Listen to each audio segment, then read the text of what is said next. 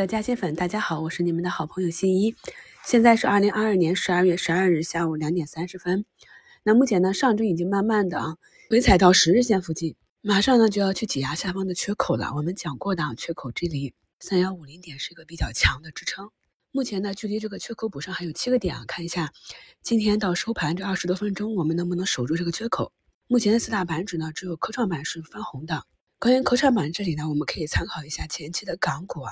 因为呢他们都是面临一个流动性不强的问题，流动性不强呢就很容易造成一个砸盘，但是呢如果一旦有增量资金入场呢，又非常容易有一个高弹性的反弹，这就是近期呢港股走的比较好的一个原因，因为南下资金嘛一直在买，所以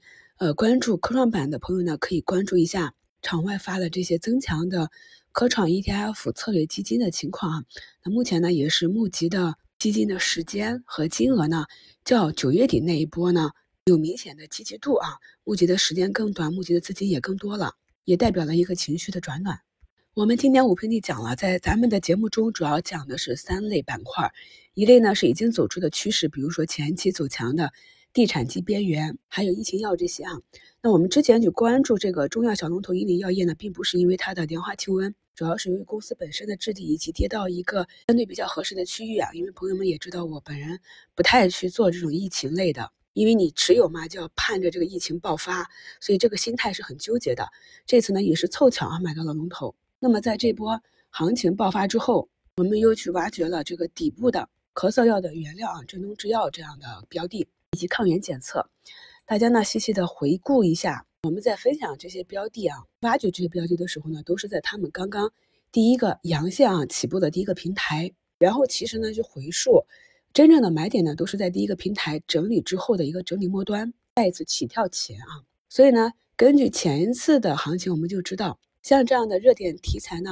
它的买点大多是在阴线调整的末端，或者是均线整理的末端。那么像这样的一个大阳线的高潮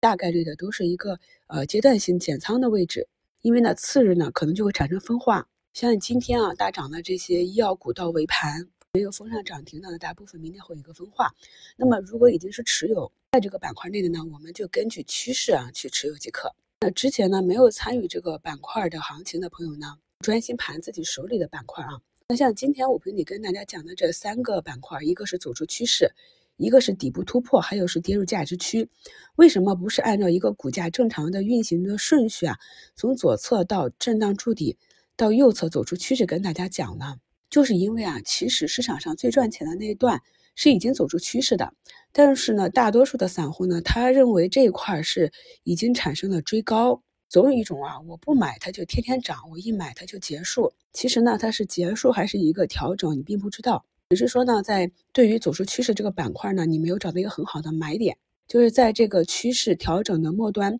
即将展开下一轮上涨的时候呢，有的个股呢可能会有破位洗。或者呢，接近了一个关键的点位，有些朋友就会比较紧张，原来的那个低吸计划就不敢去执行了其实带好止损的话，哪里都可以买。所以呢，根据我们想要得到一个更好的收益率，就要进行一个仓位的配置。那么已经走出趋势的呢，就比较容易短期获得收益。那么底部突破的呢，也是向下跌的空间有限因为已经震荡慢慢的去走突破了嘛。那一旦向上的话呢，收益会比较高。而跌入价值区间的呢，一个是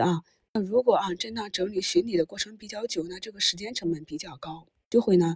较长时间的占用我们的资金。另外一方面呢，面对市场上上涨的板块，你配置的趋势股小仓在涨，那么大仓埋伏的这个跌入价值区间呢没有什么反应对于我们持股来讲的话，可能对持股心态上不是很有帮助。所以呢，建议我们在这个有行情的时候，仓位的配置上呢是以已经走出趋势和底部突破的这两部分占主要的仓位。跌入价值区间呢，首先呢是打入跟踪仓当出现了止跌或者右侧的迹象，再迅速的去调仓换股。我们今天早评点评的2个趋势数字经济股经过了上一周的调整之后，今天呢早盘一个高开震荡整理盘中也都是有10几个点的涨幅。这种呢就是我们去挖掘一些比较有持续性的板块的龙头，你要去观察它们走出第一波的趋势之后，如果这个板块我们判定没有结束要去熟悉这种图形，啊，这种强势反包的图形，就熟悉了这种图形之后呢，我们才知道这种趋势龙头股的买卖点。早评也跟大家讲过了一些夹心粉的提问啊，像口罩能不能卖啊？看到今天像英科、蓝帆这样的口罩都是高开低走，口罩并不缺嘛，所以呢，资金还是比较去抢这些之前没怎么被炒过的啊。目前呢，市面上比较缺货的药品。午评的胡栋联也跟大家讨论过，这波疫情药的行情还能持续多久？看到朋友们都是还比较理性的。那缺呢，肯定是缺啊。那么厂家的业绩未来肯定也是有一定的刺激，那么现在的一个问题就是，如果国家出台相应的政策去管控的话，那可能就会给板块产生一个巨震啊。所以当前呢，热度还有就跟随，我们理解到这个逻辑就可以啊。看一下今天大盘异动啊，上午的时候酒店餐饮板块也是持续拉升，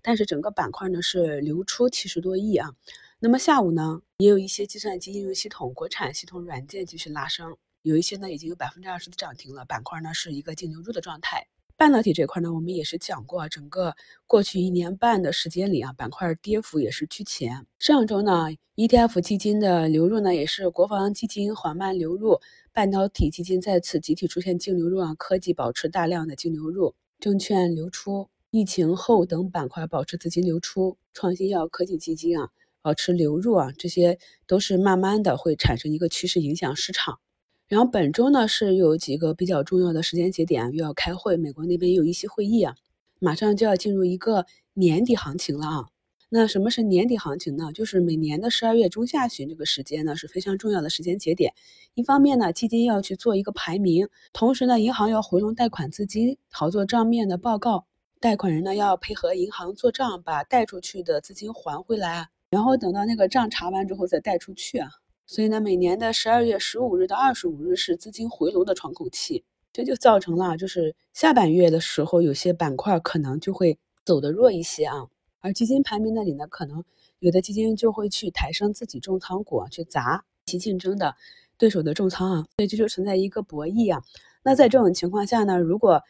我们12月的下半月有一个板块能够独立的走出来的话啊，那么这个板块很有可能就会成为我们跨年行情啊，一直到春节前后啊，以及延续到明年1季度这样一个板块行情。那我们怎么去应对呢啊？首先我们知道了会发生这样的一个博弈啊，然后呢，不管是什么样的波动啊，只要是企业有持续的业绩增长，短期的砸坑呢就是一个给你捡便宜筹码的机会啊，而有一些呢就是纯热点题材炒作，那么涨一波呢兑现了也就结束了。所以呢，我们分仓在不同的板块里面去持续的跟踪。那么在这个过程中呢，如果你的个股啊涨得比较好，走势比较强啊，那就不要因为走得太猛烈了去卖出，就对趋势做一个跟随啊，直到趋势有滞涨的这样一个状态，再去做一个保利啊，逐步的减仓。但是呢，如果过了月中前后，你的个股明显的走弱了，你原先去观察的这些支撑位可能守不住了，或者已经守不住了，那么再进行一个减仓。等到这个时间关口过去之后，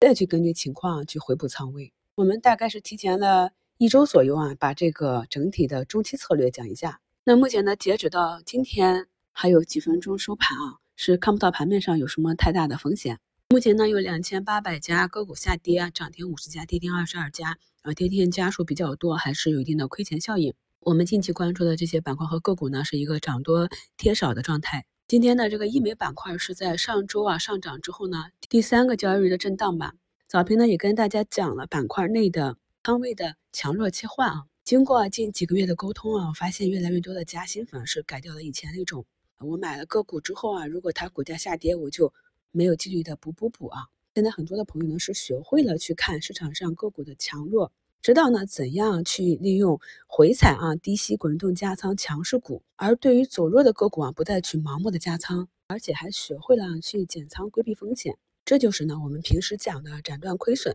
让利润奔跑。今天呢上证还是下跌了 0.87%， 估计呢我们大部分朋友账户应该是翻红的啊。后期呢就是上证搭台啊，只要上证没有一个突发的大幅下跌，那就是板块和题材唱戏。每个板块呢都有其自己的运行规律啊，涨涨跌跌，朋友们呢就按照自己个股的节奏去操作就好。感谢收听，我是你们的好朋友新一。